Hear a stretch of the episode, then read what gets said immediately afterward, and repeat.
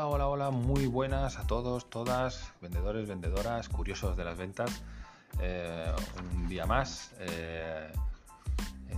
arrancamos nuestro podcast que tiene que ver con las ventas y con el proceso de venta, el proceso comercial, desde el inicio hasta el final. Con qué cosas, qué consejos, qué tips podemos compartir en este podcast para que vosotros los podáis aprovechar y podáis utilizarlos en vuestras conversaciones de venta para llegar al éxito, para llegar al cierre de la venta de forma satisfactoria. Estoy recibiendo mucho feedback por parte de mucha gente que me está proponiendo diferentes temas y realmente son todos muy interesantes, pero sí quiero hacer una distinción en cuanto a hacia dónde va destinado este podcast, ¿no? Ahora mismo el foco principal es poner encima de la mesa, compartir con vosotros todo lo que tiene que ver con el proceso puro y duro de vender, es decir, desde el inicio en una supuesta preparación antes de ir a contactar con un cliente, a visitarlo o a tener un contacto vía videoconferencia, hasta siguiendo el paso a paso hasta el cierre final. Porque ya os digo, recibo feedback de muchas personas diciéndome, oye, vamos a hablar un poquito más sobre la gestión del tiempo, productividad, estrategia comercial, ratios de ventas. Eso también es interesante y sí que lo es, ciertamente, pero en un principio queremos que este podcast sea una base, una ayuda para aquellas personas que tienen poca experiencia o que arrancan en su actividad comercial y que realmente necesitan ayuda en cómo estructurar, cómo tener una guía, un paso a paso claro y definido de por dónde empiezo y por dónde termino cuando quiero hacer una venta. Entonces, todos estos temas son súper interesantes, todos los que tienen que ver con la gestión del tiempo, con la productividad, con los KPIs de ventas, pero entendemos que no es el momento de hablar de esto. Entendemos que hasta que no tengamos afianzado cómo es un proceso de ventas que sea, digamos, eficaz y que te lleve al cierre de forma regular, no vamos a empezar a tocar temas de productividad ni de gestión del tiempo, que son muy interesantes y que ya tengo con algunas personas hablado, invitarlos al podcast para que nos cuenten, pues bueno, cuáles son los secretos o los consejos que ellos han usado durante muchos años para sacarle la mayor rentabilidad posible al tiempo que empleamos vendiendo, ¿vale? Esta parte es muy, muy importante, ¿vale? Porque antes de vender hay que hacer muchas cosas, ¿vale? Pero en el momento que tenemos claro nuestro avatar, nuestro cliente ideal y tenemos que lanzarnos a contactar con esos clientes, el tiempo que pasamos vendiendo tiene que ser muy productivo, ¿vale? Por tanto, vamos a centrarnos en estos primeros series de podcast en el proceso de venta. Cuando tengamos esta parte afianzada y bien clara en nuestros esquemas mentales, entonces ya iremos a tocar temas que tengan que ver más con estrategia, con productividad, con gestión del tiempo y con KPIs de carácter puro y duro comercial. Ahora mismo también mucha gente me está preguntando, o algunos me han aconsejado, oye, mira, ¿por qué no invitas a vendedores que hablen de su experiencia, que cuenten cómo lo hacen ellos, cuál es su visión, ¿no? En qué momento estamos hoy día del trabajo como comercial? Y os anuncio ya en esta entrada que próximamente vamos a tener ya como personas invitadas al podcast vendedores reales. Es decir, cuando digo vendedores reales me refiero a gente que está vendiendo, que está haciendo el trabajo de vendedor, de comercial, y que tiene experiencias que puede compartir, que nos pueden ayudar a darnos ideas o incluso mejorar nuestras aptitudes para la venta. Así que posiblemente la semana que viene ya tengamos, estoy intentando cerrar con algunos vendedores entrevista para que podamos compartirla aquí vía podcast y bueno, escuchéis de la mano de otras personas que también tienen experiencia vendiendo, cómo lo hacen ellos, cómo se organizan, cuáles son los puntos clave bajo su punto de vista que un vendedor tiene que trabajar, que tiene que mejorar, y otros secretillos que ellos utilizan para poder cerrar más ventas y para poder sacarle más provecho a su día a día. Así que sin más dilación, si os parece, vamos a tratar el tema de hoy. El tema de hoy es un tema que, es muy interesante porque seguro que muchos de vosotros ya conocéis, a lo mejor de forma inconsciente, y otros pues de forma consciente los conocéis, los utilizáis, o incluso iría al rol ya no tanto de vendedor sino de comprador, que los sufrimos, ¿no? Porque realmente son leyes que funcionan, digamos, de forma inconsciente a todos, y que sufrimos cuando vamos a un supermercado, cuando queremos adquirir un producto o un servicio, bien por internet, estoy pensando ahora en Amazon o en cualquier otro tipo de plataforma, o cuando vamos a un supermercado o vamos a una cadena de grandes almacenes a adquirir un producto, y realmente no somos conscientes, pero todo este tipo de gatillos mentales y de leyes para persuadir y para influir de forma inconsciente en nuestra conducta se utilizan para motivarnos a tomar la decisión en el momento y hacer la compra de un producto. Este tipo de gatillos mentales es la diferencia entre hacer que una persona que está vendiendo un producto lo venda, o que el cliente que está viendo este producto o está pensando en adquirir este producto lo compre. Siempre digo, es muy importante la diferencia entre vender y comprar. ¿Por qué? Porque ya lo hemos dicho muchas veces, no es lo mismo, o mejor dicho, las personas prefieren comprar a que alguien les venda. Por tanto, si inconscientemente estamos ofreciendo un producto o servicio y esa persona está pensando que está comprando en vez de que alguien le está vendiendo, su predisposición a la venta será mucho mayor. Por tanto, vamos ya a comentar algunos de estos gatillos mentales, o también se les llama leyes de la influencia. Importante, yo quiero destacar 6 de ellos. Hay algunos más. Algunos son tan sutiles que prácticamente hay autores que ni siquiera reflejan que sean gatillos mentales, ¿no? Pero sí que voy a hablar de los 6 más importantes, o de los 6 más utilizados.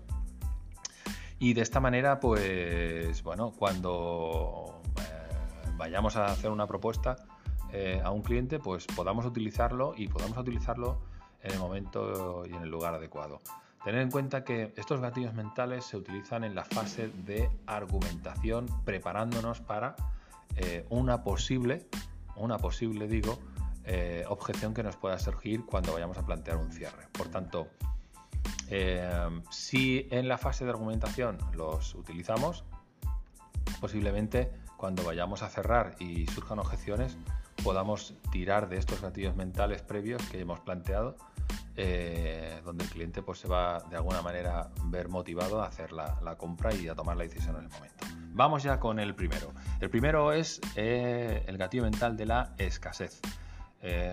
¿Cuántos de nosotros hemos ido a algún centro comercial, hemos estado viendo un artículo, hemos decidido que es interesante y lo queremos comprar, y cuando preguntamos a un vendedor nos dice, pues ya no hay de este artículo, se ha vendido todo, no queda nada? O a lo mejor dice, pues mire, voy a ver si queda algo, porque realmente habían 4 o 5 unidades y yo me he incorporado a las 3 de la tarde y no sé si mis compañeros de la mañana los han vendido o no los han vendido. Por tanto, ¿cómo funciona el gatillo mental de la escasez? Pues de forma que intente influir en que si ese vendedor viene y dice, mire, ahora mismo me queda uno o no me queda ninguno, pues atacamos a 2 emociones, ¿no? En el caso de que te diga que no queda ninguno, hay un elemento ahí de frustración importante, ¿no? Jolín, macho, yo venía a comprar esto, oye, que me he desplazado hasta aquí y ahora resulta que no hay ninguno, ¿vale? O que no tenéis en stock, ¿no? O imagínate que esa misma frustración se convierte en el miedo, ¿no? Tú estás pensando si la compras o no lo compras, y te dice, pues mira, a mí ahora mismo me queda 1 o me quedan 2. Entonces tienes que valorar si lo vas a comprar en ese momento. Muchas veces hacemos preguntas, ¿no?, al vendedor, pero ¿van a venir más de este artículo? Pues mire usted, no lo sé, no le puedo decir. Sé que cada semana se renueva el stock, pero de este concretamente aquí en el ordenador no me viene nada. Ese tipo de gatillos mentales, ese tipo de formas de influir en la decisión de compra se utilizan constantemente, y seguramente después de comentaros este ejemplo a muchos se os habrá venido a la cabeza cuando has ido a comprar, pues a lo mejor, no lo sé, una lavadora, una nevera, un televisor, que justo del modelo que tú quieres no hay, ¿vale?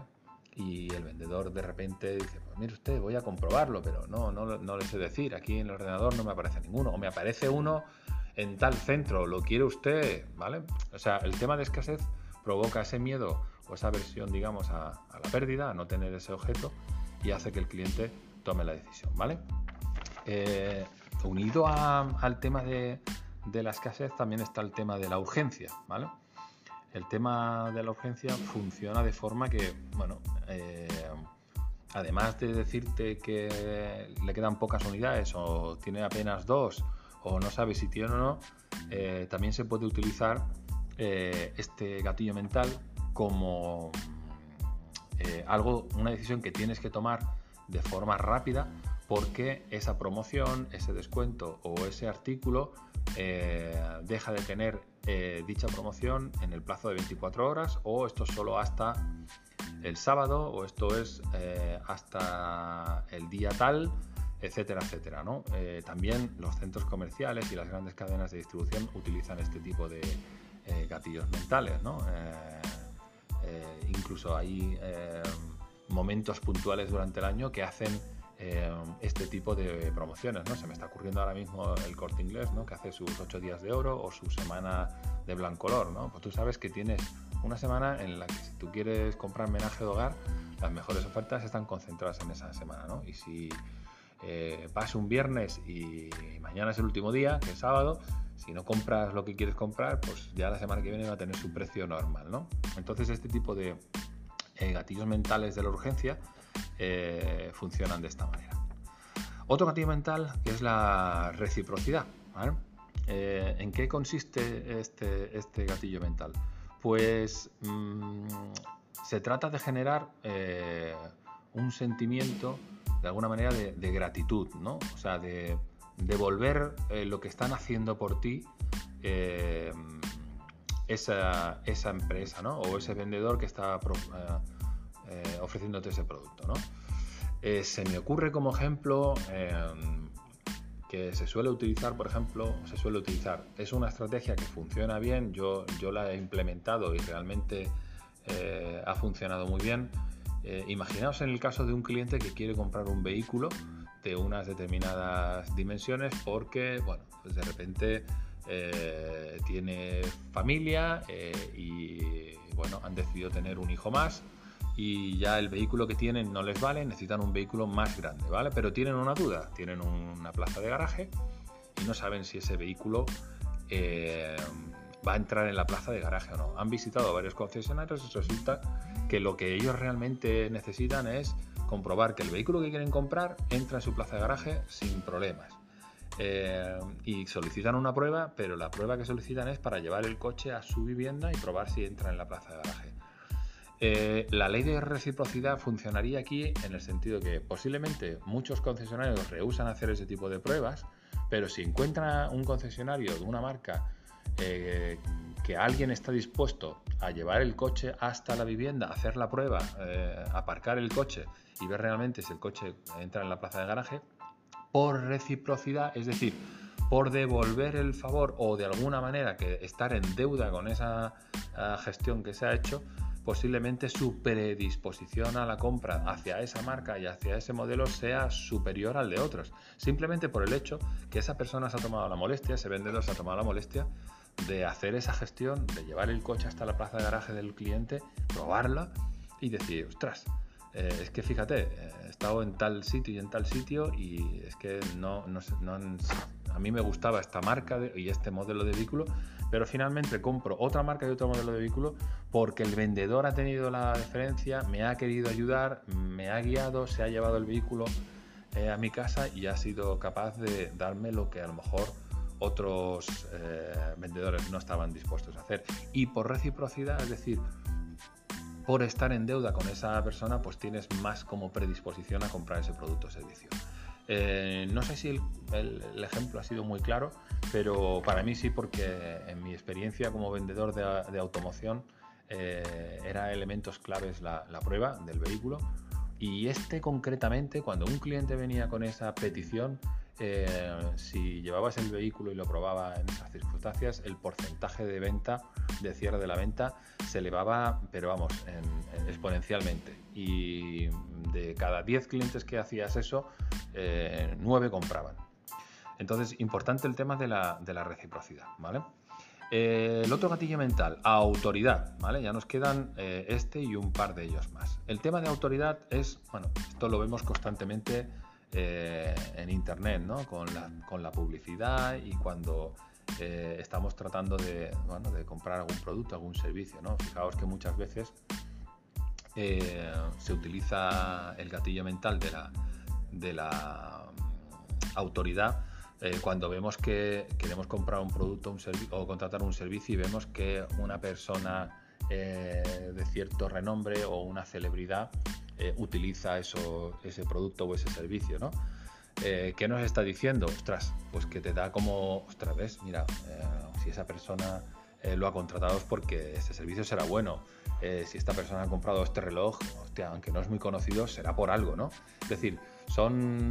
es otra vez una forma de influir en tu cerebro inconsciente que el producto que vas a comprar, a lo mejor tienes pocas referencias, pero si ves que lo lleva X persona, que es un referente en su sector o en su actividad, pues a ti te da como cierta garantía, ¿no? Por eso se utiliza mucho últimamente, por ejemplo, el tema de los influencers, ¿no? Hay marcas que utilizan influencers para que vistan sus productos o para que utilicen sus servicios, y eso es como una promoción que de forma inconsciente está dando autoridad a ese producto o ese servicio, y por tanto la persona que quiere hacer la compra ratifica realmente, ostras, pues no estoy mal equivocado, porque si no estoy mal encaminado, porque si esta persona ha comprado esto es porque ese producto es bueno, ¿vale? Y eso es un gatillo mental que funciona muy pero que muy bien. Al igual que el siguiente que vamos a hablar, que es la prueba social. Este también se utiliza de forma constante e inconscientemente lo hacemos, ¿no? Hablamos, por ejemplo, de un producto, un servicio que queremos contratar y tenemos, digamos, el testimonio de alguien que habla muy bien de ese producto, de ese servicio, ¿no? O imaginaos, a mí me pasa constantemente cuando yo quiero comprar un producto en Amazon y no tengo muy buenas referencias o la marca no la conozco, me voy a la parte superior derecha donde hay 5 estrellas, ¿vale? Y dependiendo del número de personas que hayan comentado algo sobre ese producto o ese servicio y el ratio de comentarios se acerque más a 5, ¿vale? A 5 estrellas, pues estará dando mucha más credibilidad a ese producto o ese servicio. Por tanto, la prueba social consiste en, oye, o bien testimonios, o bien, me refiero a testimonios grabados en vídeo, o bien comentarios positivos, por ejemplo, en el apartado de Google, ¿no? Hay mucha gente que va a ver un restaurante y ve la puntuación que tiene en Google, y si tiene entre 4 y 5, pues la verdad es que te da como una tranquilidad. Aunque no lo conozco, sé que la gente que lo ha utilizado o que ha entrado en ese restaurante ha terminado satisfecha, ¿no? Ha sido feliz comiendo allí o visitándolo, ¿no? Pues ese apartado que al parecer, bueno, que para nosotros es tan usual y tan recurrido hoy día en todas las webs, pues sería la parte de la prueba social. Y es un gatillo mental súper utilizado por todas las empresas. Y por último, podríamos hablar del compromiso o la coherencia o la ley de coherencia. ¿Cómo funciona este último gatillo mental? Pues es bastante, sencillo. Es decir, se trata de alguna manera... en que cuando nosotros estamos en una conversación seamos capaces de conseguir por ejemplo, un compromiso con el cliente, ¿no? Cuando un cliente tiene dudas sobre algo y nos plantea algún tipo de duda o nos plantea algún tipo de, digamos, de trato o de acuerdo, utilizar esa herramienta para, de alguna manera, decirle, vale, muy bien, perfecto, si yo te soluciono este problema, ¿tú contratas el producto o servicio? Sí. O, por ejemplo, si yo hago esto por ti, para no ir a un caso concreto, ¿tú haces esto por mí? Sí. ¿Vale? Entonces, os pongo un ejemplo. Siempre tratamos de llevar todo a ejemplos para que sea mucho más ilustrativo, ¿no? Imaginaos que yo estoy tratando con un cliente que tome la decisión ahora y el cliente dice, pues si yo no tengo este regalo o no tengo este descuento, me lo voy a pensar o voy a ir a mirar otra propuesta o voy a valorar otra propuesta. Entonces yo paro en ese momento y digo, vale, muy bien, mira, esto no depende de mí, esto depende de mi supervisor, pero vamos a hacer una cosa. Si yo contacto con mi supervisor, le hago la propuesta que tú me has hecho a mí y me dice que sí, ¿dejamos el pedido hecho? Entonces, si el cliente contesta sí, y yo hago la gestión y consigo lo que quiero y le digo, pues mira, he hablado con mi supervisor y me ha dicho que bueno, que por esta vez, que venga, que adelante, que no hay ningún problema, que acepta la propuesta que le has hecho.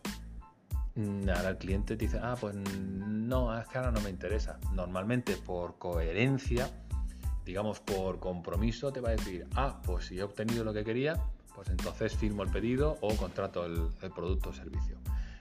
Esta sería la forma en la que se utilizaría la ley de coherencia. De la misma manera que si dices, pues a mí es que yo prefiero un producto de calidad o un producto de menos calidad, y tú al final de la conversación le ofreces un producto que tiene un ticket X y tiene una calidad, le puedes decir, como tú bien decías anteriormente, te hago la propuesta de que compres este producto por su calidad. Sí, es verdad que es más, el precio es más elevado, pero como tú me has dicho que te gusta tener o que priorizas la calidad ante otros valores, pues he pensado que este es el producto que para ti concretamente te cuadra o es el que te conviene. Si el cliente obviamente va a decir, no se va a desdecir, va a decir, ah, pues ya no me gustan los productos de calidad, ahora me gustan los productos de menos calidad, ¿vale? A lo mejor pondrá otro tipo de objeción para la compra del producto o del servicio, pero si ha dicho que le gusta la calidad, difícilmente se va a desdecir de lo que ha dicho unos minutos atrás. Esa es el poder que tiene en este caso la ley del compromiso y de la coherencia, o el gatillo mental del compromiso y la coherencia. Y estos son, ya os digo, los 6 más comunes, los 6 más utilizados, y que estoy convencido que a partir de ahora estaréis más atentos cuando vayáis a comprar algún producto o contratar algún servicio, cómo las empresas utilizan en su marketing en general este tipo de gatillos mentales para que el cliente tome la decisión en el momento y sea lo más rápido posible, y como siempre digo, atacando sus emociones más, digamos, primarias o más inconscientes, y de esa forma conseguir que la venta se produzca en el menor tiempo posible. Pues bien, espero que os haya resultado interesante este podcast, y nada más, nos vemos en el próximo capítulo de Somos Vendedores, y lo dicho, espero que puedan estos consejos ayudaros a poder cerrar más ventas, a ser mejores profesionales y a que siempre nos sintamos orgullosos de nuestra profesión. Lo dicho, vendedores, vendedoras y curiosos en general, nos vemos en el próximo podcast. Un saludo.